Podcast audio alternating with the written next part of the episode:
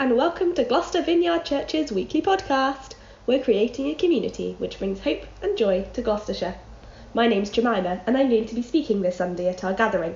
I'll be unpacking chapters 19 and 20 of Luke, so I'll also read you for them now. If you want to read along, I'm reading from the NIV. Luke chapters 19 and 20. Zacchaeus, the tax collector. Jesus entered Jericho and was passing through. A man was there by the name of Zacchaeus. He was a chief tax collector and was wealthy. He wanted to see who Jesus was, but being a short man, he couldn't because of the crowd.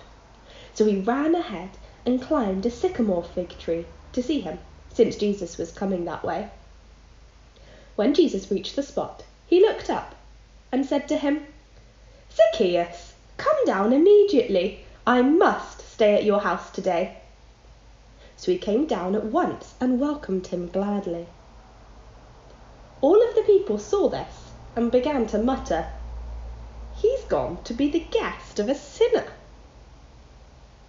But Zacchaeus stood up and said to the Lord, "Look, Lord, here and now I give half of my possessions to the poor, and if I have cheated anybody out of anything, I will pay back 4 times the amount."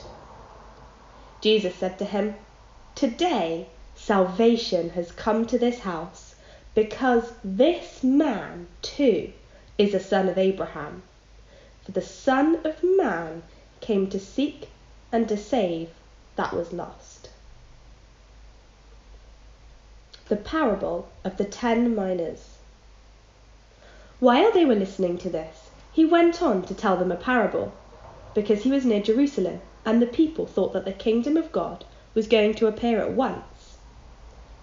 He said, "A man of noble birth went to a distant country to have himself appointed king and then to return. So he called 10 of his servants and gave them 10 miners. "Put this money to work," he said, "until I come back." But his subjects hated him and sent a delegation after him to say, "We don't want this man to be our king." He was to be made king, however, and returned home. Then he sent for his servants to whom he'd given the money, in order to find out what they had gained with it. The first one came and said, "Sir, your miner has earned 10 more. "Well done, my good servant," his master replied. "Because you have been trustworthy in a very small matter, take charge of 10 cities. Now the second one came and said, "Sir, your miner has earned 5 more. His master answered, "You can take charge of 5 cities. Then another servant came and said, "Sir, here is your miner. I have kept it laid away in a piece of cloth. I was afraid of you because you are a hard man. You take what you did not put in and reap what you did not sow." His master replied, "I will judge you by your own words, you wicked servant. You knew, did you, that I am a hard man, taking out what I did not put in and reaping what I did not sow? Why then didn't you put your money on deposit so that when I came back I could have collected it with interest?" Then he said to those standing by, "Take his miner away from him and give it to the one who has 10. "Sir," they said, "he already has 10. And he replied, "I tell you that to everyone who has, more will be given. But as for the one who has nothing, even what he has will be taken away. But those enemies of mine who did not want me to be a king over them, bring them here and kill them in front of me."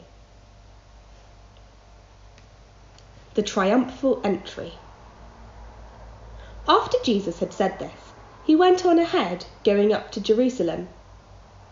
As he approached Bethphage and Bethany at the hill of the Mount of Olives, he sent 2 of his disciples, saying to them, "Go to the village ahead of you, and as you enter it, you will find a colt tied there, which no one has ever ridden. Untie it and bring it here. If anyone asks you, 'Why are you untying it?' tell them, 'The Lord needs it.' those who were sent ahead went and found it just as he told them. As they were untying the colt, its owners asked them, "Why are you untying the colt?" They replied, "The Lord needs it." They brought it to Jesus, threw their cloaks on the colt, and put Jesus on it. As he went along, people spread their cloaks out on the road. When he came near the place where the road goes down the Mount of Olives, the whole crowd of disciples began joyfully to praise the Lord in loud voices for all of the miracles they'd seen. "Blessed is the King who comes in the name of the Lord. Peace in heaven and glory in the highest." Some of the Pharisees in the crowd said to Jesus, "Teacher, rebuke your disciples." "I tell you," he replied, "if they keep quiet, the stones will cry out." As he approached Jerusalem and saw the city, he wept over it and said, "If you, even you, had only known on this day what would bring you peace, but now it is hidden from your eyes. The days will come upon you when your enemies will build an embankment against you and encircle you and hem you in on every side. They will dash you to the ground, you and the children within your walls. They will not leave one stone on another, because you did not recognize the time of God's coming to you." Jesus at the temple. Then he entered the temple area and began driving out those who were selling. "It is written," he said to them, "my house will be a house of prayer, but you have made it a den of robbers." Every day he was teaching at the temple, but the chief priests, the teachers of the law, and the leaders among the people were trying to kill him. Yet they couldn't find any way to do it, because all of the people hung on his words. The authority of Jesus is questioned. One day, as he was teaching the people in the temple courts and preaching the gospel, the chief priests and the teachers of the law, together with the elders, came up to him. "Tell us, by what authority you are doing these things?" they said. "Who gave you this authority?"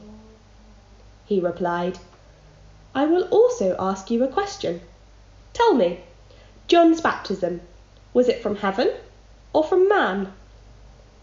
They discussed this amongst themselves and said, "If we say from heaven, he will ask, 'Why didn't you believe in him?' But if we say from men, all the people will stone us because they're persuaded that John was a prophet." So they answered, "We don't know where it was from." And Jesus said, "Neither will I tell you by what authority I am doing these things." The parable of the tenants. He went on to tell the people this parable. A man planted a vineyard, rented it to some farmers, and went away for a long time. At harvest time, he sent a servant to the tenants, so they would give him some of the fruit from the vineyard. But the tenants beat him and sent him away empty-handed.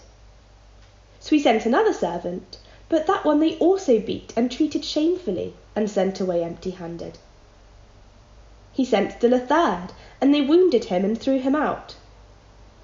But the owner of the vineyard said, "What shall I do?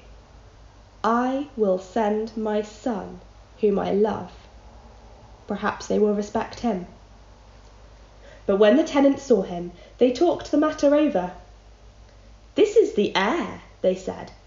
"Let's kill him, and the inheritance will be ours." So they threw him out of the vineyard and killed him. What then will the owner of the vineyard do to them? He will come and kill those tenants and give the vineyard to others. When the people heard this, they said, "May this never be." Jesus looked directly at them and asked, "Then what is the meaning of that which is written? The stone the builders rejected has become the capstone. Everyone who falls on that stone will be broken to pieces, but he on whom it falls will be crushed. The teachers of the law and the chief priests looked for a way to arrest him immediately because they knew he had spoken this parable against them. But they were afraid of the people. Paying taxes to Caesar. Keeping a close watch on him, they sent spies who pretended to be honest. They hoped to catch Jesus in something he said, so they might hand him over to the power and authority of the governor. So the spies questioned him. "Teacher, we know that you speak and teach what is right, that you do not show partiality, but teach the way of God in accordance with the truth. Is it right for us to pay taxes to Caesar or not?" He saw through their duplicity and said to them, "Show me a denarius. Whose portrait and inscription are on it?" "Caesar's," they replied. He said to them, "Then give to Caesar what is Caesar's, and to God what is God's." They were unable to trap him in what he had said there in public. They were astonished by his answer and became silent. The resurrection and marriage. Some of the Sadducees, who say that there is no resurrection, came to Jesus with a question. "Teacher," they said, "Moses wrote for us that if a man's brother dies and leaves a wife but no children, the man must marry the widow and have children for his brother. Now, there were 7 brothers. The first one married a woman and died childless.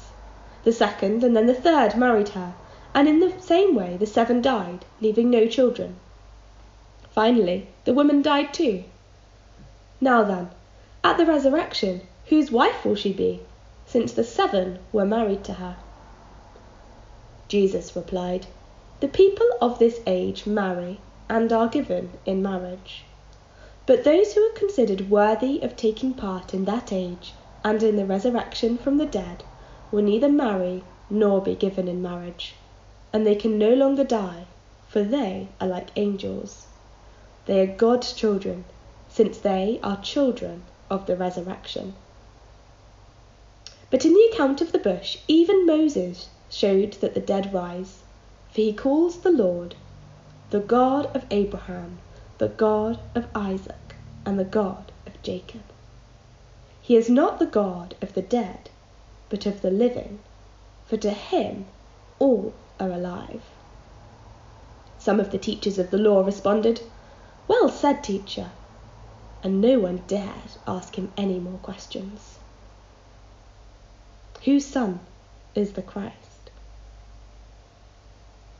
Then Jesus said to them, "How is it that they say the Christ is the son of David? David himself declares in the book of Psalms, 'The Lord said to my Lord, sit at my right hand until I make your enemies a footstool for your feet.' David calls himself Lord. How then can he be his son?" While all the people were listening, Jesus said to his disciples, "Beware of the teachers of the law. They like to walk around in flowing robes and love to be greeted in the marketplaces and have the most important seats in the synagogues and the places of honour at banquets. They devour widows' houses and for a show make lengthy prayers.